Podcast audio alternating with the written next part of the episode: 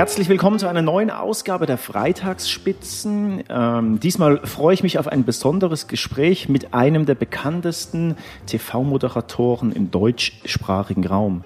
Servus Christian Clerici.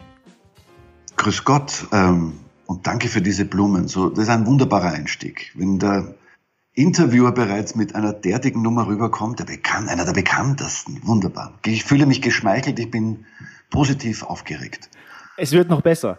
Für all diejenigen, man glaubt es kaum, die Sie vielleicht nicht kennen sollten, ich habe mir ein paar Stationen rausgesucht. Angefangen hat alles in den 1980er Jahren beim ORF mit einer Musikshow. Danach ging es nach Deutschland zu Premiere, ähm, die ARD mit Herzblatt. Sat 1 mit einer der erfolgreichsten Quizshows, wie ich gelernt habe, mit dem Titel Die Quizshow. Unzählige weitere Sendungen, Auftritte. Ich glaube, äh, vielfach auch äh, Gast bei Stefan Raab und seinen unzähligen Events gewesen. Außerdem, und das, außerdem, und das fand ich sehr spannend, Kolumnist für die Cosmopolitan gewesen. Ein Buch, Bühnenschauspieler, Iron Man, fand ich mega spannend.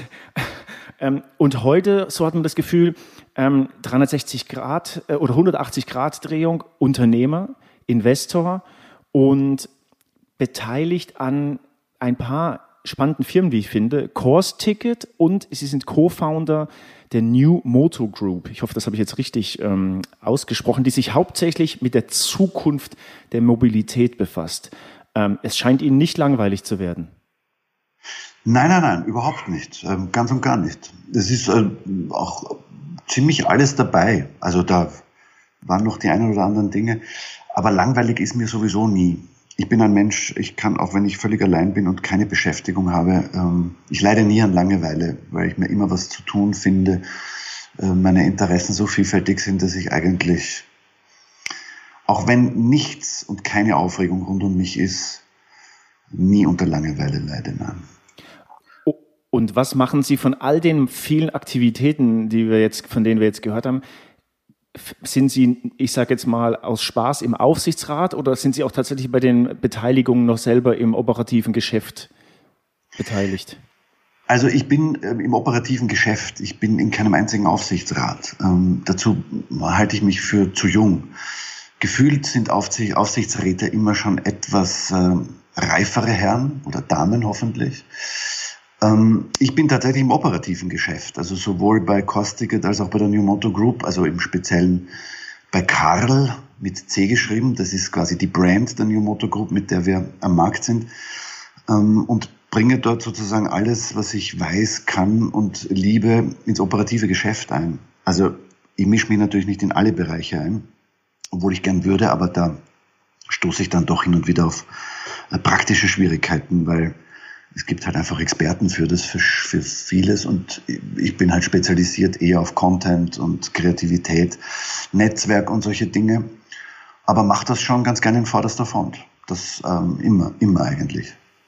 Äh, Stichwort vorderster Front. Sie haben, wenn ich mich jetzt äh, nicht, äh, wenn ich nicht richtig falsch oder wenn ich nicht falsch liege, ähm, in der Vorbereitung haben Sie relativ früh schon auf die Unternehmerkarte ähm, gesetzt. Ähm, warum wussten Sie im Vergleich zu anderen, dass irgendwann mal der Fernsehstern in Anführungszeichen zu Ende ist? Naja, um ehrlich zu sein, das ergibt sich so. Das hat sich eigentlich so ergeben. Ich habe mir Fernsehen ja auch nicht per se ausgesucht als großes Karriereziel. Ich habe eigentlich ursprünglich Erdöltechnik studiert, nachdem ich ein Realgymnasium abgeschlossen habe ähm, und wollte als Jugendlicher immer einen dreckigen Männerberuf ergreifen. Also sprich äh, auf einer Bohrinsel oder irgendwo an einer entlegenen, abenteuerlichen Stelle dieser Welt nach Öl bohren und einfach so einen Beruf ergreifen, wo man sich die Hände schmutzig macht und dann bin ich zum Fernsehen gegangen durch verschiedene Zufälle und habe festgestellt, also Hände schmutzig machen kann man sich auch dort. Ähm, es ist nur wesentlich angenehmer und übersichtlicher. Und vor allem hat meine Begabung, meine technische Begabung nie dazu gereicht, um ähm, die Verantwortung für eine ganze Bohrinsel zu übernehmen. Also die Welt ist, glaube ich, besser dran, wenn das Leute tun, die das als ihre große Leidenschaft bezeichnen. Aber so wie vieles in meinem Leben eher zufällig passiert ist, weil ich durch meine Neugierde ähm, dorthin getrieben werde, ist auch Fernsehen eigentlich durch Zufall passiert. Und es ist halt ähm, ein Beruf geworden und es ähm, ist immer mehr geworden. Aber ich habe auch, während ich beim Fernsehen war, nie mit dem Gedanken gespielt, zu diesem Zeitpunkt höre ich auf oder jetzt mache ich was anderes, sondern ich gleite eigentlich immer aktuell, je nachdem, wo sich mein Leben halt gerade befindet, in die verschiedenen Herausforderungen rein. Und Fernsehen steht halt jetzt im Augenblick nicht an erster Stelle auf der Liste. Aber es ist auch grundsätzlich nicht ausgeschlossen, dass es wieder kommt. Ich bin halt etwas selektiver geworden mit der Wahl dessen, was ich tun möchte. Weil ich glaube, dass ähm, man mit zunehmendem Alter und zunehmender Erfahrung auch eine gewisse Verpflichtung hat, das, was man äh, Gutes gelernt hat, wieder in den Kreislauf einzuspeisen. Also reines Unterhaltungsfernsehen wäre für mich einfach nicht mehr jetzt so die erste Wahl. Ähm, ich moderiere ja abgesehen jetzt vom Fernsehen, ich moderiere sehr viele Veranstaltungen, Seminare, ähm, ähm, also sehr viel Off-Air, wie, wie, man sagt, wo kein Fernsehen dabei ist. Ähm, und stelle dort immer wieder fest, dass man halt ähm, sehr viele interessante Themen transportieren kann. Und wenn man jetzt 30 Jahre im Fernsehen gemacht hat, hilft einem das natürlich schon, wenn man aus der Unterhaltung kommt, weil es eine ganz spannende Mischung ist, wenn man ernsthafte Themen trotzdem mit einem gewissen Humor und einer gewissen Professionalität umsetzen kann, so dass Botschaften, die ich für sehr wichtig halte, halt ähm, auch bei den Leuten ankommen. Also, ja. Entschuldigung. Jetzt, ja. haben Sie, jetzt haben Sie gerade gesagt, wieder mit zunehmendem Alter, ich habe mir das aufgeschrieben, Gutes wieder einspeisen. Ähm, da würde ich gleich nochmal näher drauf zurückkommen. Ähm, Vorweg noch ein Hinweis ähm, an die Hörerinnen und Hörer, der mir natürlich ganz am Anfang der Sendung nicht eingefallen ist, weil ich so aufgeregt war. Wir sind natürlich hier Corona-bedingt nicht wie sonst üblich bei den Freitagsspitzen face-to-face, -face, sondern wir nutzen ein digitales Videokonferenztool. Und ähm, deswegen kann es sein, dass es vielleicht den ein oder anderen Hall gibt. Ich bitte das zu entschuldigen, ähm, aber wir halten uns natürlich auch mindestens 1,50 Meter hier in Deutschland ähm, im Abstand und deswegen kein Face-to-Face, -face, sondern über Videotelefonie. Gutes ähm, zurückgeben. Ähm, ist das quasi auch so der, der, der Schlenk rüber zu Yorkal? Das ist ja die, die Holding, wenn ich das richtig ähm, weiß, unter der Sie ähm, die New Motor Group bündeln. Ist das korrekt? Also, sagen wir so, ist es genau umgekehrt. Oh. Die New Motor Holding bündelt ähm, verschiedene ähm, Bereiche der New Motor und Karl ist eigentlich die Brand, mit der wir jetzt vor ein paar Wochen unseren Soft Launch gemacht haben. Wir betreiben das eigentlich schon seit ähm, einigen Jahren im Hintergrund. Und ähm, vielleicht zur Erklärung dieser Geschichte, damit sich ähm, die Zuhörerinnen und Zuhörer da ein bisschen was vorstellen können.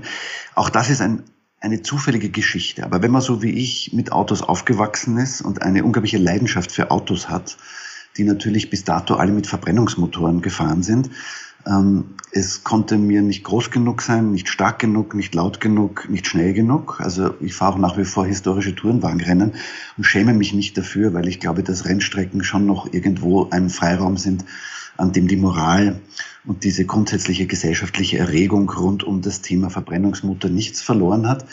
Ähm, vielleicht auch ein ganz spannendes Investitionsthema, Rennstrecken kaufen, weil das werden vielleicht dann in den nächsten 10, 15 Jahren die letzten geschützten ähm, Werkstätten sein, wo Menschen, die diese Leidenschaft haben, überhaupt äh, im Kreis fahren können. Aber um diese Geschichte kurz zu erzählen, wir haben, ähm, ich war mit mehreren anderen äh, Freunden und Kollegen an einem Startup beteiligt, schon vor Jahren, das sich damit beschäftigt hat, ähm, Autohandel zu digitalisieren. Also wir waren der festen Überzeugung, dass eines Tages werden Autos auch übers Internet verkauft, auch Neuwagen. Und das war zu einer Zeit, wo uns die meisten ähm, mit großen Augen angesehen haben und äh, uns weggeschickt haben. Ich gesagt, wir spinnt. Kein Mensch wird jemals ein Auto im Internet kaufen. Da hat uns die Geschichte eingeholt. Das ist heute eigentlich überhaupt kein Thema mehr, dass ähm, solche Dinge auch im Internet gehandelt werden. Und als wir die New Motor Group gegründet haben, stand eigentlich fest, wenn wir das tun, dann machen wir das schlicht und ergreifend nur noch mit ähm, alternativen Antrieben. Das ist halt jetzt im Augenblick Elektro. Aber das lässt natürlich viel Spielraum für alles, was in Zukunft noch kommen mag. Also die Wahrheit ist, oder die, das Prinzip unserer Tätigkeit ist, wir vertreiben Elektromobilität im Abonnement und ähm, versprechen unseren Kunden, dass wir auf Basis unserer Markenwerte Fair, Easy und Changing halt einfach ähm, nicht diesen ganzen ähm, Zinnober veranstalten, der so üblich ist, wenn es um Leasing, um Kredit oder andere Finanzierungsmöglichkeiten geht, versteckte Kosten. Ja, also quasi man kauft den Flug für 29,90 und am Ende kostet er erst 180, weil da kommt noch das dazu, das dazu, das dazu. Das ist auch bei, äh, beim Autokauf äh, der Fall. Wir vertreiben einfach alle Elektroautos aller Marken, die, die habhaft, der, derer wir habhaft werden können. Und ähm, da gibt es einen Fixpreis im Monat und da ist alles inkludiert. Einfach wirklich alles, alles, alles. Und äh, mitunter auch der Strom, weil wir halt begonnen haben, mit Energieanbietern zusammenzuarbeiten. Der Hintergrund dieses ganzen Themas ist natürlich, dass wir mittendrin sind in einer Mobilitätswende und auch der festen Überzeugung sind, dass es die schlechteste Idee ist, die man haben kann, finanzieller Natur, ein Auto zu besitzen. Also ich sage Menschen immer, die ähm, nicht davon lassen können, dass ein Auto Status bedeutet oder dass der Besitz eines Autos äh, befriedigend ist. Da gibt es dann immer ein paar schöne Argumente, mit denen man sehr schnell Nachdenklichkeit erzeugen kann, nämlich dass es vom äh, Wertverlust wirklich die schlechteste Investition ist, die man tätigen kann, nämlich ein Auto zu kaufen. Das ist einfach ein Stück Blech mit vier Rädern, das in der Sekunde, wo man den Showroom verlässt, äh, schon 20 Prozent weniger wert ist. Und begonnen hat das eigentlich alles mit der Überlegung, wir mieten uns die Dinge, die ständig teurer werden, nämlich Wohnraum, und wir kaufen die Dinge, die in der Sekunde, wo du sie benutzt, weniger wert werden. Also ist darin nicht nur ein Geschäftsmodell begründet, sondern eigentlich auch eine Philosophie, die da sagt, warum versuchen wir denn nicht, ähm, so gut wir können, keinen Wert mehr auf die Dinge zu legen, die auch eigentlich keinen Wert haben und den Dingen Wert zu geben, die ihn tatsächlich besitzen. Das ist der philosophische Rahmen. Geschäftlich, glaube ich, sind wir am Punkt der Zeit. Also selbst Corona hat noch ähm, eine gewisse Dynamik äh, in dieses Abo-Thema gebracht, weil die Leute halt jetzt sehr gut überlegen, was sie mit ihrem Geld machen. Und das Letzte, was sie tun, ist jetzt Autos zu kaufen. Aber sie denken sehr wohl darüber nach, für einen kurzen Zeitraum vielleicht ein Auto zu benutzen. Und ich sage immer, Elektromobilität ist noch mit so viel Unabwägbarkeiten äh, äh, kombiniert, dass es auch fair ist, jemandem die Möglichkeit zu geben, etwas mal auszuprobieren, ohne dass er es gleich kaufen muss. Und ein halbes Jahr später hat er alten Schrott in der Garage stehen und ärgert sich furchtbar. Aber ich merke, das ist jetzt schon recht umfangreich. Also ich will Sie da jetzt nicht zutexten mit unserem Geschäftsmodell. Aber grundsätzlich kann man vielleicht zusammenfassen, es ist eine Mischung aus Geschäftsmodell und Philosophie. Und es führt dahin, dass wir uns von Besitz, der uns belastet, befreien sollten und Geld, das wir mühsam arbeiten, vielleicht für Dinge verwenden können, die viel, viel befriedigender sind als Autos. Muss ich jetzt gleich eine kritische Zwischenfrage stellen? Sie haben gesagt, nach Möglichkeit ähm, kein Auto mehr besitzen. Jetzt haben Sie ein paar Sätze vorgesagt, Sie sind selbst großer Autofan. Außer historische Oldtimer lasse ich jetzt mal außen vor. Besitzen Sie selbst noch ein Auto? Ich besitze ein Auto, natürlich. Aber ich besitze deshalb ein Auto, weil ich es schon sehr lang besitze. Also ich war nie ein Mensch, der seine Autos alle zwei, drei Jahre in irgendwelchen Leasing-Systemen äh, wechselt oder in irgendwelchen steuerschonenden Modellen dreht ähm, weil er unbedingt ein neues Auto haben will. Also ich fahre und bin meine Autos immer im Schnitt zwischen 10 und 15 Jahre gefahren, weil ich der festen Überzeugung bin, dass das auch eine gewisse Form der Nachhaltigkeit ist, bis etwas Besseres kommt. Jetzt stehen wir an einer ganz epochalen Schwelle in der Geschichte der Mobilitätsgeschichte. Äh, also die, wir haben eigentlich noch nie so einen Zeitpunkt gehabt wie jetzt, dass auf der einen Seite ein Paradigmenwechsel stattfindet, was die Antriebstechnologie betrifft. Wir hatten noch nie so ein wirklich fühlbares Drama mit unseren Umweltthemen und wir hatten noch nie politische und wirtschaftliche Voraussetzungen, ähm, die die äh, mächtigste Leitindustrie oder eine der mächtigsten Leitindustrien der Welt dazu zwingt, umzudenken, weil sie sonst einfach so viel Strafe zahlen nach dem Pariser Klimaabkommen, dass es einfach nicht mehr wirtschaftlich ist. So. Das heißt, jetzt sind wir an einem Punkt, wo es sich wirklich lohnt, darüber nachzudenken. Die Technologie ist reif genug, die Systeme verlangen danach. Jetzt kann man wieder mal ein Auto wechseln. Aber grundsätzlich bin ich kein Mensch, der Autos wechselt, weil ähm, ich kein Lustempfinden dabei habe, alle drei Jahre ein Auto deshalb zu wechseln, weil das dann was genau kann. Ein äh, bisschen schneller fährt, äh, ein paar Features mehr hat, das ist einfach Quatsch. Abgesehen davon habe ich so viele Jahre als Autojournalist gearbeitet, dass ich sowieso zu Testzwecken nahezu immer alles aktuell fahren konnte, was am Markt war und schon allein deshalb nie in ein Defizit geraten bin. Bei Oldtimern ist das was anderes. Aber auch da muss ich gestehen, trenne ich mich von den meisten, weil ich keine Lust mehr habe, mich um das Zeug zu kümmern. Also behalte das eine oder andere aus echter Sentimentalität und aus wirklicher Lust an der ähm, das Ding zu bewegen. Aber um ehrlich zu sein, meine Garage wird leerer und leerer und leerer, weil ich keine Lust mehr habe, mich mit all diesem Klumpert, wie man bei uns in Österreich sagt, Tag und Nacht zu beschäftigen. Und der Gesetzgeber ist jetzt auch nicht unbedingt jemand, der das äh, fördert, dass jemand Autos besitzt. Also alles, was verbrennt, wird immer teurer. Ähm, es wird ähm, auch gesellschaftlich immer seltsamer, wenn du mit einem Auto spazieren fährst, das halt schon 30 Jahre Buckel hat, weil man kann es riechen, dass sich da wirklich was entwickelt hat. Ja. Die Autoindustrie wird immer so geprügelt und gebasht, aber die meisten Leute übersehen, dass sich da in den letzten 30, 40 Jahren echt richtig was getan hat. Also wenn man heute in die, also wenn man sich heute mit einem Auto das Leben nehmen will, das schon Euronorm 6 hat, ähm, dann wird einem, glaube ich, in der Garage so langweilig dabei, dass man alle Möglichkeiten hat, wieder ins Leben zurückzukehren. Wenn man sich denkt, oi, da, wenn das jetzt nur lang dauert, dann kriege ich einen Hunger, dann muss ich irgendwas essen. Das führe ich immer ganz gerne als Beispiel an, wenn die Leute wieder sagen, pfui, pfui, pfui, Verbrenner. Also unterm Strich will ich eigentlich gerne die Botschaft vermitteln, es macht keinen Sinn, irgendjemanden zu verdammen oder irgendetwas zu bashen. Ich glaube, man muss sich dem Neuen zuwenden, man muss diese Fähigkeit des Menschen, respektieren und auch annehmen, dass wir immer weiter forschen, dass wir uns immer weiter entwickeln wollen. Und das funktioniert sicher nicht über die Moralkeule und über den Zeigefinger und über das Angstmachen, sondern das funktioniert, indem man Anreize schafft, die auch cool sind und vor allem die Leute mit dieser Moral in Ruhe lässt. Jemand, der einen Verbrenner fährt, äh, äh, tötet die Welt. Das ist einfach Quatsch. Und den Leuten einzureden, und ihnen ein schlechtes Gewissen zu machen, wo man sie die letzten 30, 40 Jahre darin bestärkt hat, genau das zu tun, ist einfach eine Sauerei. Das, worum es geht, ist eine Art von Verhältnismäßigkeit zu entwickeln und ähm, die Menschen mitzunehmen in eine Zukunft, die unterm Strich für alle besser sein soll. Ähm, Jetzt habe ich mich schon wieder ein bisschen verloren. Das ist leider mein Thema, Herr Schreier. Da müssen Sie konsequent sein, dazwischen gehen und sagen, so, stopp, Geritschi, da muss ich konkreter was fragen oder sonst rede ich ohne Punkt und Komma. Ausreden, ausreden, ausreden lassen. ähm, ich finde das super spannend. Mich würde tatsächlich jetzt direkt interessieren, wie das ankommt am Markt ähm, und von was für einem Preismodell man ähm, da spricht. Ja, also Kadel, wir haben jetzt wirklich erst vor, glaube ich, vier Wochen unseren Soft Launch gemacht. Waren natürlich auch, um ehrlich zu sein, ein bisschen aus der Spur durch, äh, durch Corona. Klar, das hat uns alle völlig kalt erwischt.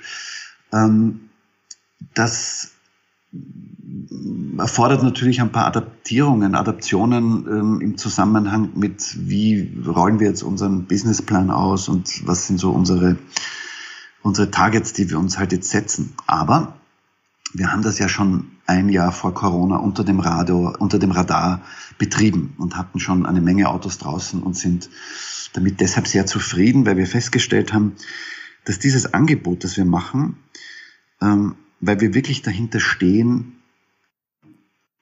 behauptet, dass es jetzt mal wirklich faires Angebot ist. Also es beginnt damit, dass wir eine Mindestbehaltedauer von sechs Monaten haben. Nach sechs Monaten kann ein Abokunde bei uns innerhalb äh, der Klassen wechseln. Wir haben fünf unterschiedliche Klassen, von klein bis groß. Der kann, äh, wenn er draufkommt, das Auto ist ihm zu groß, auf ein kleineres umsteigen. Der kann genau das Gegenteil tun. Der kommt drauf, er braucht jetzt mal ein paar Monate kein Auto, dann gibt es uns einfach zurück. Und das haben wir versucht bei Corona ähm, ins Extrem zu führen. Also nachdem die Leute ja extrem unter Druck geraten sind und viele versucht haben, ähm, ihre Kosten zu reduzieren, haben wir auch das ein oder andere Auto zurückgenommen und haben gesagt, äh, weißt, also vor Ablauf dieser sechs Monate und stellen jetzt fest, dass diese Leute doppelt und dreifach wiederkommen, wo sie sich da rappeln. Und die, die sich nicht da rappeln, fair enough, dass sie nicht jetzt auch noch ein Auto zahlen, das nur rumsteht und das sie gar nicht benutzen können.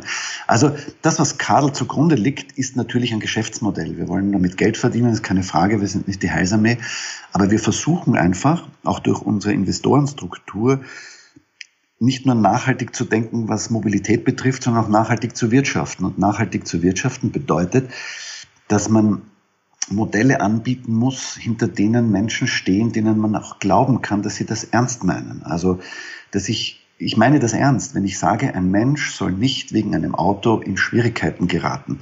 Leasing hat einen unglaublichen Schönheitsfehler, damit sich's rechnet. Die Laufzeiten sind enorm lang und die Restwerte sind enorm hoch. Und ich finde, ein Mensch sollte, wenn er sich für ein Auto entscheidet, nicht ähm, damit überbleiben, dass er sich überlegen muss, was hat das Auto für einen Restwert in vier Jahren.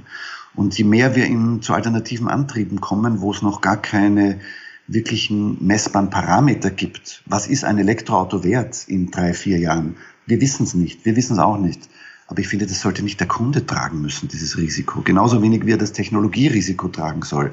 Also wenn man jetzt hernimmt, Audi e-tron, ist Audi e-tron 50 ist überschaubar, was die Batterieleistung betrifft. Ähm, der 55er geht schon besser. Sagen wir mal, in sechs Monaten kommt ein Modell, das hat ähm, die doppelte Reichweite. Warum soll ein Mensch, der 80.000 Euro für ein Auto ausgibt und sich damit womöglich verschuldet, dieses Risiko tragen, dass wir alle gerade experimentieren mit dieser Technologie. Die Hersteller, die Händler und die Konsumenten. Und da muss man irgendwo, finde ich, einen Mittelweg finden. Das ist genau das, was wir tun.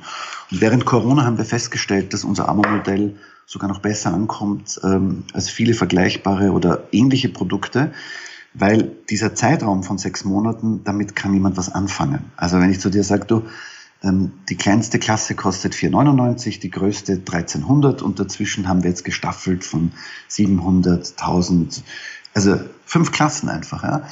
Ähm, das ist ein Angebot, wo du sagst, für sechs Monate, das kann ein Mensch einschätzen, was das für ihn bedeutet. Und ähm, wenn wir diese Abos mit unseren Kunden abschließen, reden wir auch darüber, was ihre Perspektiven sind. Die Fahrzeuge lassen sich ähm, steuerlich und betrieblich im Augenblick extrem gut nutzen. Wir beraten da auch sehr viel. Wir arbeiten auch sehr viel daran, Mythen abzubauen rund um Elektromobilität. Wir versuchen nicht den Leuten zu erklären, weil wir das auch nicht für unsere Aufgabe halten, dass diese Technologie die Welt rettet. Das wissen wir nicht. Ja? Also jeder, der heute sagt, mit dem und dem oder dem rettest du die Welt, finde ich, nimmt ein großes Wort in den Mund, das er vielleicht nicht einhalten kann, weil how shall we know? Ja? Also Wissenschaft ist ja auch etwas, ähm, was forscht. Also Wissenschaft ist nicht zwangsläufig im Ergebnis ein Faktum. Und deshalb muss man immer sehr vorsichtig sein in einem Bereich, wo der Stammtisch sehr laut schreit, wo die Politik Interessen hat, wo die Wirtschaft Interessen hat. Da steht dann der Konsument irgendwo dazwischen und stirbt manchmal ziemlich hilflos und blöd, weil er einfach zerrieben wird zwischen diesen ganzen Interessenslagen. Und das ist einfach für uns eine Herausforderung, ein System mit auf den Weg zu bringen, das da dagegen arbeitet. Weil wir einfach sagen, schau, das ist genau der Preis. Damit kannst du kalkulieren. Wenn du willst, bringen wir dir das Auto. Wenn du willst, holen wir es auch wieder. Wir bringen es zum Service. Wir wechseln dir die Reifen. Setz dich einfach rein und fahr und benutzt das Geld, das du vielleicht da irgendwo in der Ecke liegen hast, fürs Leben. Kauf da was Schönes oder investierst in irgendwas. Ich wüsste jetzt gerade nicht in was, aber ähm, unterm Strich lässt sich auch zusammenzufassen, es muss in unserer modernen Gesellschaft eine Philosophie und eine Haltung rein, die den Menschen einfach das Gefühl gibt, dass wir uns nicht ständig gegenseitig übervorteilen und über den Tisch ziehen. Dann wird eine gewisse Ruhe einkehren. Und dann wird auch eine gewisse Gier verschwinden und dann wird ein gewisser Zwang und eine, ähm, eine Getriebenheit verschwinden und wir können uns vielleicht wieder entspannter auf Augenhöhe begegnen und müssen diese Kluft, die immer größer wird zwischen reichen Menschen und Menschen, die nicht so viel haben, nicht ständig irgendwie ausbalancieren und ausgleichen durch irgendwelches Moralgequatsche und irgendwelches Nivellierungsgequatsche. Ich meine, es ist genau das, was es im Augenblick ist. Wir leben in einer Gesellschaft, in der die Kluft zwischen Arm und Reich immer größer wird. Und es wird zugedeckt, dieses Problem, durch andere Themen, durch Migration, durch äh, weiß der Kuckuck was. Aber Fakt ist, wir höhlen unsere Gesellschaft damit aus, dass ein Teil der Gesellschaft überproportional viel Geld hat, überproportional Macht ausüben kann und andere, die fleißig arbeiten und ähm, äh, 14 Stunden am Tag, wenn es blöd hergeht, und trotzdem nicht genug verdienen, um ein decent Life zu leben, um was zurückzulegen, was anzusparen, um Kindern eine ordentliche Ausbildung ermöglichen zu können. Und das halte ich für ein Unding. Und deshalb versuchen wir mit einem Geschäftsmodell in diesen Markt zu gehen, das zumindest ein Angebot hat, das aufzulösen. Also niemand muss, wenn er bei uns ein Auto abonniert, in diesen Kreislauf eintreten. Und es sind nicht nur reiche Leute, die sich das leisten können, sondern das sind auch Menschen, die einfach mal durchrechnen. Was kostet mich ein Auto in Wirklichkeit? Und wenn man da mal einen Strich drunter zieht, was so ein ganz normales Auto im Jahr an Belastungen und Kosten verursacht, wird man sehr schnell feststellen, dass man mit so einem Modell ganz gut fährt. Es gehört dir halt nicht, dieses Auto. Aber what the fuck? Also, wenn ich immer noch im 21. Jahrhundert meine Nachbarn beeindrucken will mit einem Auto oder an der Kreuzung schneller wegfahren will als wer andere oder das Gefühl habe, wenn mein Dienstauto größer ist als das von meinem Kollegen, bin ich mehr wert, dann würde ich sagen, sollten wir daran arbeiten, dass genau diese Modelle aussterben, weil das sind genau diese Haltungen und Befindlichkeiten, die wir in einer modernen Gesellschaft, die aufbricht und egalitär ist, nicht brauchen können. Ich will mich nicht mit Menschen auseinandersetzen müssen, die sich über ein Auto definieren. Ich rede gern mit Menschen, die äh, mit dem Brustton der Überzeugung sagen, ich liebe Autos und ich fahre so verdammt gern Auto und ich fahre irrsinnig gern schnell in die Kurve. Aber das hat ja nichts mit Besitz oder Dünkel oder ähm, ähm, Wert zu tun, den ich mir selber oder einem Ding gebe. Und ich glaube, da müssen wir hin. Und dafür will ich nicht nur wirtschaftlich eintreten, sondern halt auch mit allem, was dieses äh, Geschäftsmodell begleitet, dass man halt Content produziert. Und da schließt sich vielleicht der Kreis wieder ein bisschen zu meinen, meinen Medienthemen.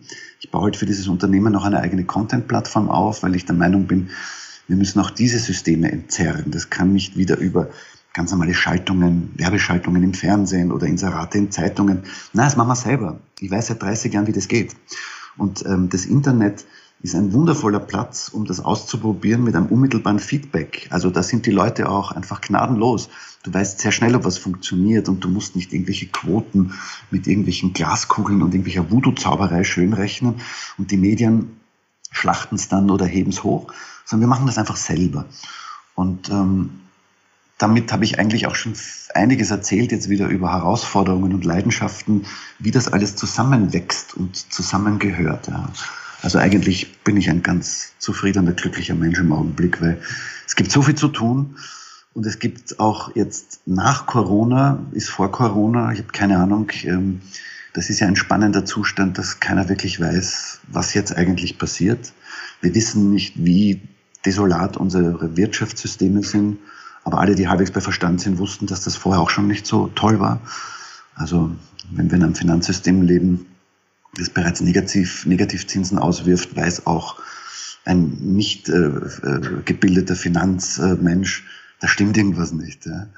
Äh, wenn du auf der Bank keine Zinsen mehr kriegst für das Geld, das du dahin bringst, da stimmt irgendwas nicht. Also ich glaube, wir müssen jetzt nicht Panik schieben, weil Corona alles nochmal schlimmer macht, sondern wir sollten eigentlich ähm, vielleicht dieses ganze, diesen ganzen Irrsinn dazu benutzen, um uns zu sortieren.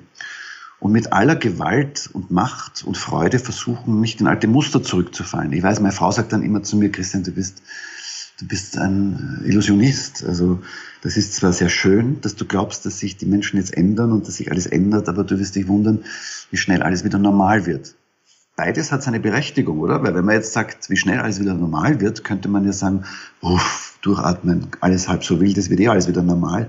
Aber ich glaube, wir müssen einen Schritt weiter gehen. Es sollte eigentlich nicht wieder normal werden, sondern wir sollten jetzt einen Schritt weiter machen, alle zusammen. Wie das geht, ich habe auch nicht im Einzelnen tausend Lösungen dafür. Aber ich habe Lust dazu und ich bin bereit dazu. Und wenn ich dabei was tun kann, dass es in Bewegung kommt, dann tue ich es. Man merkt Ihre Leidenschaft. Ähm, ähm, jetzt haben wir, was ich sehr spannend finde, über Geschäftsmodelle gesprochen, über nachhaltige Geschäftsmodelle, aber auch um den wichtigen Faktor Haltung.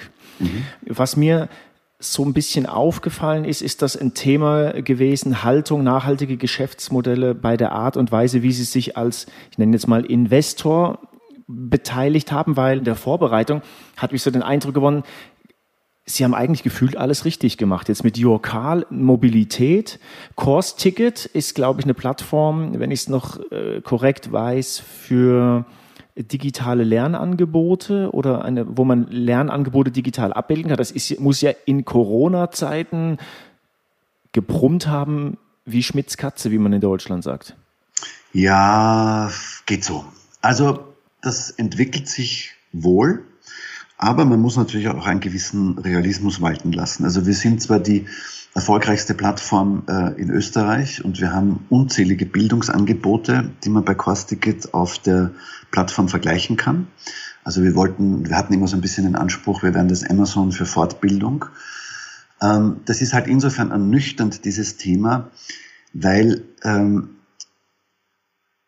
also die Konkurrenz schläft nicht. Also es ist nicht so, dass ähm, Corona ist da, man ist ein digitaler Dienstleister und, ähm, und es geht, äh, geht ab wie Schmitz Katze, wie man da bei euch sagt. Meine Freunde werden mich für diesen Ausdruck gerade schlachten. Hat der jetzt gerade Schmitz Katze gesagt? Was redet der da? Der soll Deutsch reden. Ich rede jetzt Deutsch, das andere Deutsch. Also, ähm, das hat ganz gut funktioniert, aber man muss schon sehen, dass sozusagen die digitale Dienstleistung, ähm, also dass man Seminarräume digitalisiert, dass man Konferenzen digitalisiert, dass man Lernangebote digitalisiert, das können andere auch.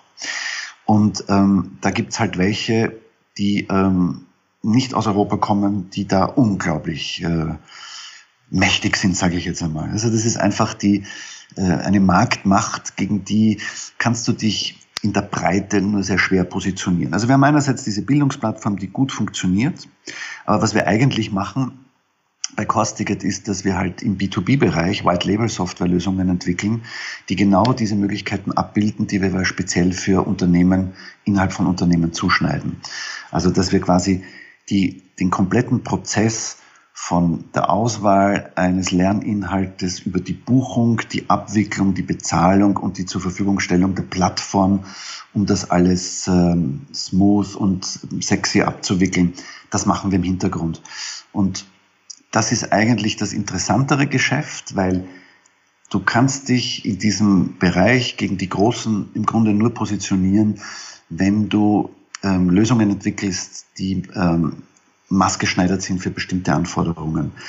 Also selbst wenn man jetzt sagt, wir konkurrieren ja auch mit einer SAP oder solchen Firmen und haben das irrsinnig oft erlebt, dass die ähm, zehnmal so teuer sind wie wir und am Ende kriegen sie trotzdem den Zuschlag, weil man einem Unternehmen, das international agiert, das extrem teuer ist, mehr Vertrauen schenkt als einer Bude, die ähm, ein Zehntel kostet, ähm, flexibel und beweglich ist, aber halt nicht so funktioniert, wie Konzerne untereinander funktionieren. Und das ist halt auch ein Thema, an dem wir ganz massiv arbeiten, weil ich glaube, man muss da fokussiert bleiben und man muss da auch, wenn man bei uns sagt, draufbleiben. Also man kann sich auch nicht ähm, enttäuschen lassen oder man darf nicht daran verzweifeln, dass das nicht, äh, dass diese Skalierbarkeit, wie man sie von Startups kennt, nicht so exorbitant schnell geht die, man hört immer wieder diese Startup-Geschichten, die sammeln da zweistellige Millionenbeträge ein und dort und da. Das ist bei uns nie der Fall gewesen, aber wir bilanzieren halt einfach schon seit äh, fast acht Jahren positiv und unser Umsatz wächst kontinuierlich und äh, wir kriegen immer mehr Kunden dazu. Also ich spreche jetzt hier auch wieder von einem homogenen Wachstum, wo ja auch aus dem Lernprozess der Praxis wahnsinnig viel zurückfließt und es nicht darum geht, einfach nur ständig Kohle zu generieren. Das führt mich wieder zu einem dieser Lieblingsthemen. Ich bin einfach der Meinung, 100 Prozent von nix ist nix und ein paar Prozent von viel sollte eigentlich immer für alle genug sein. Und das ist eine Haltung, ähm, wo, mit der ich glaube, erfolgreich zu sein, also ich weiß es eigentlich, weil sie, sie lässt mich innerhalb von Erwartungsgrenzen agieren, die weder mich noch meine Partner oder auch ähm, Dinge, die dazukommen, übervorteilen. Also ich muss nicht im ersten Schritt sofort die Riesen-Marie, wie man bei uns sagt, mit einer Sache machen. Ich möchte sie aufbauen. Ich möchte, dass das über Jahre funktioniert. Ich will nicht ein Startup aufbauen, das nach ein paar Jahren für Megakohle an irgendwen verkauft wird. Das ist ein schöner Gedanke und da ist nichts dagegen einzuwenden. Aber es ist nicht mein Weg, weil ich nicht glaube, dass das ähm, nachhaltiges Wirtschaften ist und weil ich glaube, dass das halt einfach auch die äh, Werte auf diesen Märkten komplett verzerrt. Also Unternehmenswerte in diesem Bereich sind so exorbitant irre, ähm, die haben mit der Realität nichts mehr zu tun. Cost-Ticket ist ein Unternehmen, so wie die New Motor Group, das daraus aufgelegt ist, kontinuierlich zu wachsen. Es sind auch die Investoren in der New Motor Group ausschließlich Family Offices. Also wir haben nur strategische Partner, die seit drei, vier Generationen in ihren Branchen erfolgreich sind. Wir haben kein Venture Capital da drin. Weil diese Zeitleiste durch Venture Capital halt im Grunde genommen etwas, was eh schon im Beschleunigungsprozess ist, noch einmal beschleunigt. Und ich sehe keinen Sinn darin, dass alles immer schneller geht. Ich rede nicht davon, dass man sich zurücklehnen soll und einfach warten, dass was passiert. Das meine ich nicht. Aber der Mensch bleibt schon der Mensch. Ja? Also wir können zwar digitale Systeme implementieren, die immer schneller werden und die alles immer eloquenter handeln, aber am Ende des Tages, wenn damit Geld verdient wird, fließt das ja zu einem Menschen. Und der Mensch ähm, agiert immer so der Mensch. Der Mensch ist nicht digital. Ich sage auch immer, diese, dieser Digitalisierungswahn, der dann darin gipfelt, dass die Leute ihre Probleme digitalisieren, nur weil unbedingt digitalisiert werden muss. Also zuerst muss man ja analysieren, was ist überhaupt mein Umfeld, was ist meine Herausforderung, was sind meine, meine Tasks, was sind meine äh, Probleme. Und dann digitalisiere ich. Also wenn ich eine Idee habe und wenn ich ein Prinzip dahinter habe, wenn ich einfach digitalisiere, nur damit alles schneller wird, wird halt einfach auch der Schaß immer schneller. Und das ist ja auch der Grund, warum wir so überflutet sind mit unendlich vielen Dingen, die keine Sau braucht, weil es nicht zu Ende gedacht ist. So. Und nachdem wir in einer freien Welt leben, wo ja jeder wählen kann, wo er sich einklingt und was er benutzt und ähm, was er halt für sich als richtig erachtet, habe ich für mich beschlossen, ähm, bleib am Boden, bleib dort, wo du dich auskennst ähm, und fang nicht an, äh, wie im Casino mit, mit Geschäften zu spielen. Ähm, ich nehme das Risiko lieber, wenn ich mit 280 auf eine Kurve zufahre am Red Bull Ring. Das findet meine Frau zwar nicht besonders clever, der wäre es lieb, aber das, das ist etwas, kann ich einschätzen. Da kriege ich Angst. Und Angst bremst mich dann. Diese ganze Vorstellung einer digitalen Welt, die sich selbst bestätigt und die jede Bremse ausbaut, die jeden Verstand ausbaut, weil es immer weiter, weiter, weiter, toller, größer. Wenn die Angst nicht mehr da ist, zu versagen oder sich weh zu tun, aua, tut weh, dann werden die Menschen einfach völlig leichtsinnig. Und ich finde, dass unsere Welt mittlerweile sehr einladend ist für diesen Leichtsinn, weil die Konsequenzen überschaubar sind. Das ist genauso, dass im, im Netz kann jeder jeden anrotzen und jeder äh, kotzt sich da aus und man denkt sich mal, wieso muss ich sowas überhaupt lesen? Wie, wie komme ich dazu? Dieter Nuhr hat irgendwie vor ein paar Monaten sowas Großartiges gesagt. Der hat gesagt, eigentlich müssten die, es müsste, es müsste Porto auf Posts verlangt werden und dann müsste jeder Post auch noch eigenhändig zum Briefkasten getragen werden. Dann hätten wir schon einmal eine wahnsinnige Bereinigung von diesem ganzen Geräuschuniversum, das uns da umgibt. Also ich will damit sagen, ähm, ich glaube, dass es extrem wichtig ist, sich auf das zu fokussieren, was man tut und dort in einer gewissen Verhältnismäßigkeit innerhalb seiner eigenen Möglichkeiten und Grenzen seine Erwartungen zu definieren. Und die sollten nicht größer sein, als man sie erfüllen kann. Äh, Philosophie sagt, man sollte gar keine Erwartungen haben, das finde ich auch irgendwie langweilig. Aber warum denn nicht einfach mit ein bisschen überschaubareren, überschaubareren Ingredienzien einen Topf füllen aus dem, was für alle rauskommt und nicht einfach nur immer für mich das Maximum. Das wäre schön. Jetzt haben wir ganz viel oder darüber gesprochen, Haltung, Nachdenken, Nachhaltigkeit. Sind Sie ein Revoluzer oder hat die, in Anführungszeichen, großes Wort, ähm, Gesellschaft verlernt, in ihren Augen äh, äh, den Kopf anzuschalten und mal zwei, zwei Sekunden nachzudenken, bevor man was macht? Es ist so schwierig, eine Antwort auf diese Frage zu geben, weil ähm, alles, was man dazu sagt, im positiven Sinn ist überheblich. Ja? Also was steht mir nicht zu, die Gesellschaft zu beurteilen oder zu kritisieren oder die Leute. Ich kann einen Wunsch äußern, wie ich mir vorstelle, dass eine Welt harmonischer funktionieren würde, was das betrifft. Ähm, aber grundsätzlich ist es schon so, dass jeder selbst dafür verantwortlich ist, was er für eine Position innerhalb dieses Kreislaufs einnimmt. Deshalb halte ich auch Bildung und Aufklärung und Toleranz und Respekt, vor allem Respekt voreinander für so wichtig, weil das gibt diesen persönlichen Freiraum, innerhalb dieser eigenen Fehlertoleranz, in der man sich immer bewegt, einen richtigen Weg zu finden.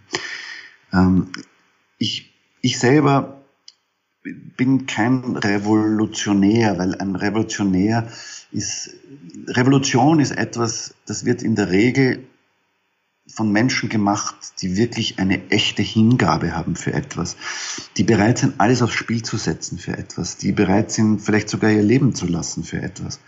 Also wenn man über die Revolutionäre in der Geschichte der Menschheit spricht, das sind schon ganz andere Kaliber als das, was wir heute mit dieser, äh, wie soll ich sagen, kritischen Haltung zu manchen Dingen überhaupt in der Lage sind zu tun. Ein Revoluzer bin ich schon. Ich bin auch sicher ein, ein Nonkonformist. Ich habe überhaupt keine Lust, mich bestimmten Kreisläufen anzupassen und ich habe das auch nie getan. Mit dem Ergebnis, dass ähm, mir viele Steine in den Weg gelegt worden sind, dort, wo ich halt einfach gesagt habe, was ich mir denke. Und das eine oder andere würde ich mir wahrscheinlich heute schon allein aus Opportunismus verkneifen, weil es einfach nur blöd war. Also es macht einfach keinen Sinn, wenn man zum Beispiel beim Fernsehen arbeitet und weiß, wie diese ganzen Kreisläufe funktionieren und weiß, dass sehr viel Befindlichkeiten und Eitelkeiten und ähm, Projektionen im Spiel sind. Da kann man auch einmal einfach die Fresse halten und nicht unbedingt sagen, was man jetzt im Detail von wem hält, weil ändern tut sich gar nichts, aber man selber kriegt dort keinen Fuß mehr auf den Boden und das wiederum bedeutet, aus, endet das Ding, dort ist erledigt. Und da könnte man dann wieder sagen, dumm gelaufen, weil du hättest dort noch mehr Geld verdienen können. Ja. Also ich glaube, dass es extrem wichtig ist, für sich herauszufinden, in welcher Art und Weise ist man nicht konform.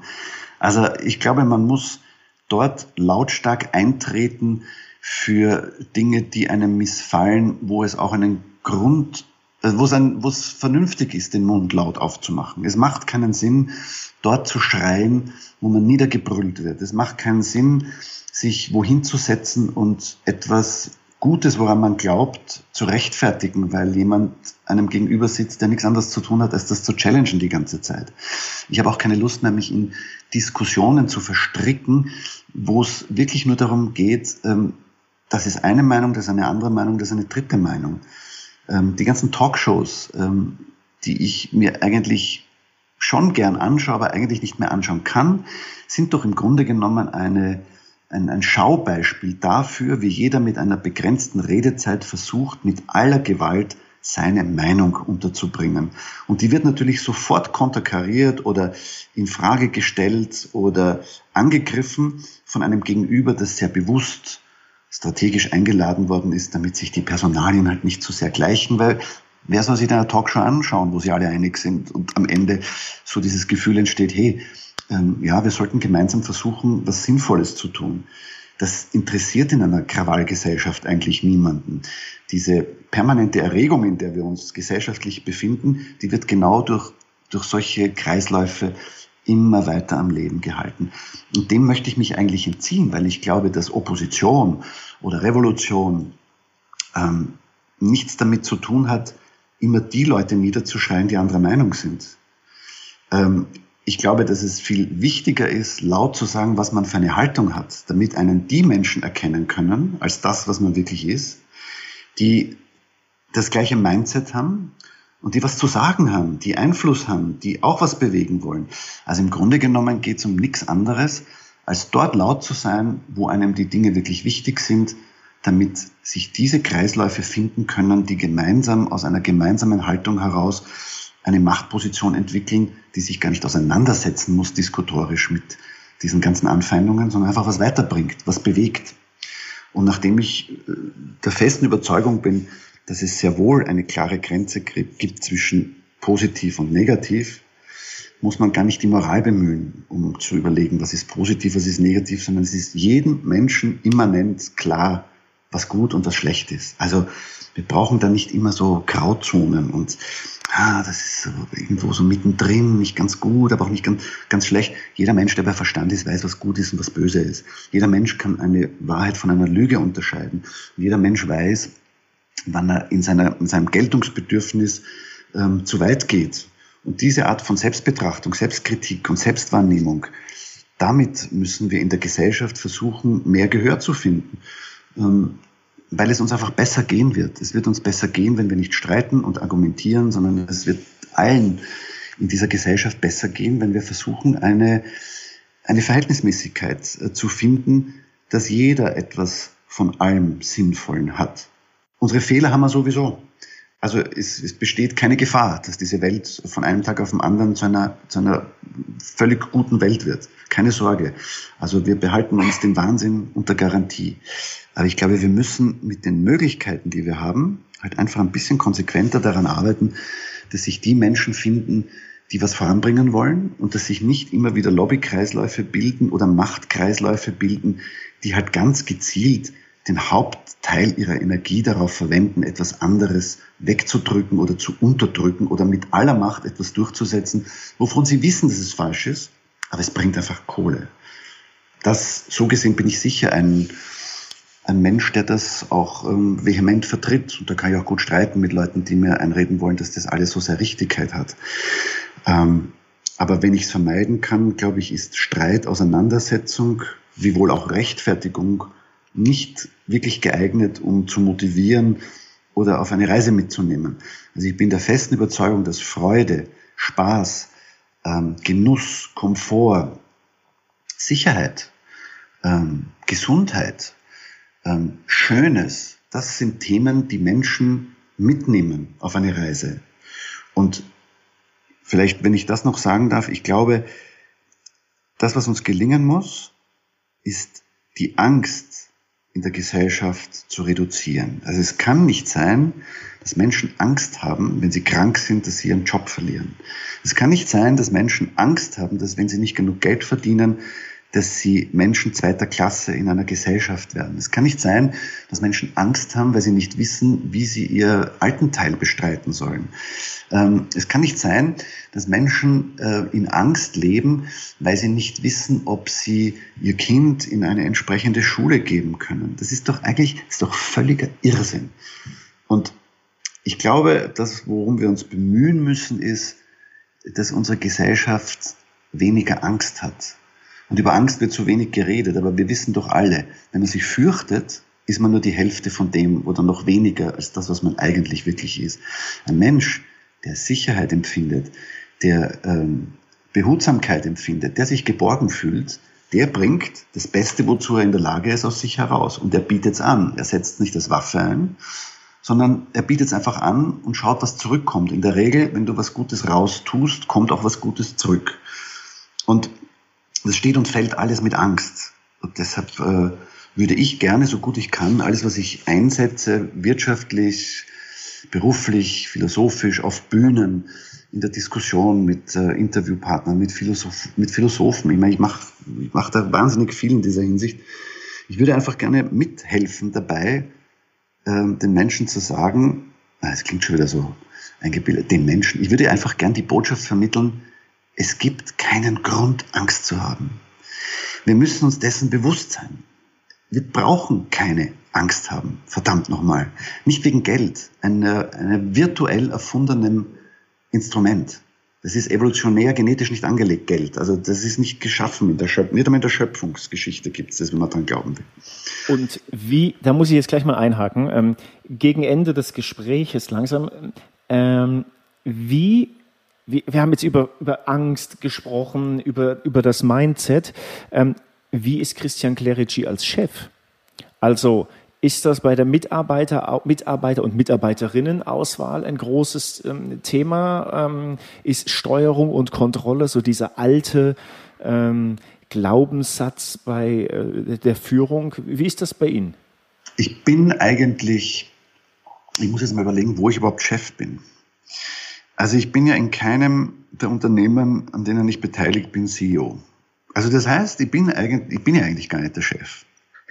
Und ich will das eigentlich auch nicht sein. Ich kann, also in meiner Produktionsfirma, wo wir auch ähm, einige Jahre lang äh, in Österreich äh, Autorevue TV produziert haben, so quasi ein, ein deutscher, eine deutsche Variante von Top Gear, da hatte ich teilweise bis zu 70 Leute, die für mich gearbeitet haben. Und das hat mich ähm, einerseits extrem angespornt und andererseits hat mich das wahnsinnig ähm, gestresst. Zumal ich grundsätzlich ein Mensch bin, der gerne erst einmal ähm, Leuten eine Chance gibt, weil ich immer vom Besten ausgehen will. Also wenn jemand zu mir kommt und mir sagt, er kann das und das und er möchte das und das machen, dann glaube ich ihm das einfach einmal. Weil ich mich immer frage, warum sollte er mir äh, eine Lüge erzählen? Ich mache das ja auch nicht. Also wenn ich versuche auch nicht im Prinzip zu leben, what you see is what you get. Also so. Und da habe ich natürlich in Entscheidungsfunktionen manchmal ähm, betreibe diese Firma mit einem Partner zusammen, Gott sei Dank, ähm, Fehlentscheidungen getroffen, weil ich mir halt ähm, irgendwelche Dinge aufschwatzen habe lassen und dann irgendwann lernen musste, dass das natürlich auch Teil des Täuschen und Tarnens und des Spiels des Lebens ist, dass halt jeder ein bisschen mehr aus sich macht, als er vielleicht zu dem Zeitpunkt seiner Entwicklung gerade drauf hat. Ähm, die Entscheidungen zu treffen, jemandem zu sagen, nein, tut mir leid, ähm, wir können so nicht mehr zusammenarbeiten, ähm, zu sagen, nein, tut mir leid, ähm, so viel kann ich dir nicht zahlen, weil das haben wir einfach nicht im Budget. Das erfordert immer so eine gewisse Überwindung. Am liebsten wäre es mir, man müsste über all diese Dinge nicht reden. Aber ich glaube, dass ich als Chef eher ein, ein liberaler Mensch bin, der vor allem einmal aus Interesse an den Menschen versucht, jemanden auch den Weg ein bisschen zu ebnen, bis dorthin, wo ich habe das Gefühl habe, das geht halt nicht mehr, mehr. Also ich meine, ich kann ein Unternehmen noch nicht wirtschaftlich betreiben, wenn es einfach nicht zusammenpasst. Aber ich bin definitiv kein Machtmensch. Ich habe überhaupt kein Talent dazu, ähm, strategisch irgendwelche Spielchen zu spielen, um Leute, bestimmte Verhaltensweisen bei Leuten äh, zu provozieren, indem ich halt sie im Unklaren lasse oder ähm, sie besonders in den Himmel hebe. Ich versuche eigentlich zu erkennen, welche Potenziale ein Mensch hat. manchmal liege ich richtig, manchmal täusche ich mich. Ähm, aber es fällt mir nicht besonders leicht, ähm, diese Rolle auszuüben und ich mag sie auch nicht ausüben. Also ich habe keinen, es gibt mir keinen Kick, Chef zu sein. Äh, wenn jemand so sagt, ah, und Sie sind das, der Chef von das Ganze, dann versuche ich das irgendwie anders zu umschreiben, was ich eigentlich bin. Und ich bin eigentlich immer sehr froh, und da achte ich auch sehr genau, wenn ich mich mit Unternehmen zusammentue, dass es dort CEOs gibt, denen ich das zutraue und von denen ich was lernen kann und die genau diese Fähigkeiten haben, von denen ich meine, dass ich sie nicht habe. Ich habe andere Fähigkeiten. Ich kann äh, dem Chef oder dem CEO in ganz anderer Hinsicht äh, ein sehr wertvoller Partner sein, ähm, ob das jetzt mit Netzwerkthemen ist oder auch mit Entscheidungsthemen. Ich kann Menschen sehr gut lesen. Und ähm, ich glaube, man muss nicht Chef sein wenn man bestimmt, also wenn man die Dinge kann, die ich kann, musst du nicht Chef sein, um trotzdem den Einfluss zu nehmen, den du haben solltest, um in einem Unternehmen mitzugestalten. Ich hätte fast gesagt, das ist ein super Schlusswort, aber die, jeder Gast ähm, bekommt bei mir traditionell noch eine, eine, letzte Frage gestellt. Und die finde ich jetzt bei Ihnen extrem spannend, weil ich tatsächlich nicht so wirklich weiß. Sie sind in digitale Geschäftsmodelle investiert. Sie haben vorhin mal so ein bisschen, so habe ich es jedenfalls wahrgenommen, leichte Kritik an den Höhen der Digitalisierung ähm, geübt. Aber die Frage, wie digital ist Christian Clerici denn im täglichen Leben? Also ist das Haus oder Wohnung, wir sehen jetzt im Hintergrund ähm, ähm die, den West- und Ostflügel Ihres Anwesens. Spaß beiseite, nein. Ähm, also ist äh, Digitalisierung im Privatleben ein Riesenthema? Ähm, in gewisser Weise ja, in gewisser Weise nein. Ich äh, bin nicht in sozialen Medien. Also ich habe keinen Facebook-Account, ich habe kein Instagram, ich bin nicht auf Twitter. Ähm, ich habe vor anderthalb Jahren einen LinkedIn-Account ähm, eröffnet, der sehr gut funktioniert und wo ich das Gefühl habe, da macht es Sinn, sich digital mit anderen auszutauschen. Man kann etwas ähm, von sich sagen und äh, man kann etwas äh, bewegen, ohne dass man sofort dieser Masse an Leuten ausgesetzt ist, die das in, in jeder emotionalen äh, Schattierung kommentieren. Also LinkedIn ist äh, mein einziges digitales Social Media Medium, wo ich persönlich wirklich aktiv bin. Ich habe keine durchdigitalisierten Wohnorte, wiewohl ich schon meine Heizung hier im Outback von unterwegs einschalten kann, damit es warm ist, wenn wir hier ankommen. Ich besitze einen Laptop ähm, und ich kann äh, digitale Dinge bedienen. Also ich kann sehr gut mit äh, Photoshop, mit Schnittprogrammen, mit Handys umgehen. Ich kann sehr gut mit Kameras umgehen, die halt auch immer digitaler werden. Also ich bin natürlich bis zu einem gewissen Grad ein digitaler Mensch, aber ich sage ganz gern, was ist denn digital? Also digital ist eigentlich die Abbildung der Welt in Einsen und Nullen. Und das trifft es ganz gut. In manchen Dingen bin ich eins, in anderen einfach ein Null. Also ich bin manchmal voll eingeschaltet und manchmal voll ausgeschaltet. Und ähm, habe schon hin und wieder das Gefühl, ich müsste da ein bisschen aktiver sein. Aber dann ziehe ich mich halt wieder auf dieses unglaubliche Privileg zurück, dass ich zum Social Media Mann in einer unserer Unternehmen gehe und sage, geh du, sei doch so gut. Kannst mal, kannst mal und dann macht er. So. Also, ich bin ein Halbdigitalist, glaube ich. Ich habe keine Angst vor Digitalisierung und ich glaube auch wirklich, dass wir da in einem, in einem sehr wichtigen Umbruch sind, wiewohl ich glaube, der Digitalisierung mehr Bedeutung beigemessen wird, als sie tatsächlich hat. Ähm, es ist schon so lange so vieles digital und es ist so vieles, was längst digital sein sollte, noch immer nicht digital. Ähm, keine Ahnung. Ich glaube aber, dass uns digitales Leben natürlich viel mehr Möglichkeiten eröffnet, wie mein geschätzter ähm, Philosoph Wolf Lotter so, so trefflich sagt, wir entwickeln uns ja immer mehr zu Wissensmenschen und Kopfmenschen und da ist halt, sind digitale Möglichkeiten echt gut geeignet, um zu arbeiten, wenn du mit dem Kopf arbeitest, wenn du mit Verteilung, mit Verbreitung arbeitest. Aber mein Gott, es gibt auch Tage, da wird das Handy abgedreht und es wird kein Computer eingeschaltet und meine Frau und ich verbringen den ganzen Tag da draußen im Freien und setzen so wie heute Hortensien ein und Pfingstrosen und ich äh, mähe das, den Rasen. Super hier, weil ich habe hier den nächsten Nachbarn, glaube ich, anderthalb Kilometer weg. Wir sind echt hier im Nichts. So lässt sich das Leben leben, so lässt sich Corona überstehen, so lässt sich neuer Mut fassen, so lassen sich Perspektiven schärfen und so kann man auch wunderbar mit dem Herrn Schreier einfach über Millionen von Kilometern ins, ins anderssprachige Nachbarland, ins deutschsprachige Ausland kommunizieren. Ich hätte, würde sagen, das ist ein super Schlusswort. Ich nehme mit, äh, ich musste mir das aufschreiben, Interesse, Neugier, Nachdenken, auch mal Haltung zeigen. Damit kommen wir trotz und mit Digitalisierung gut durchs Leben. Danke, Christian Clerici. Vielen Dank.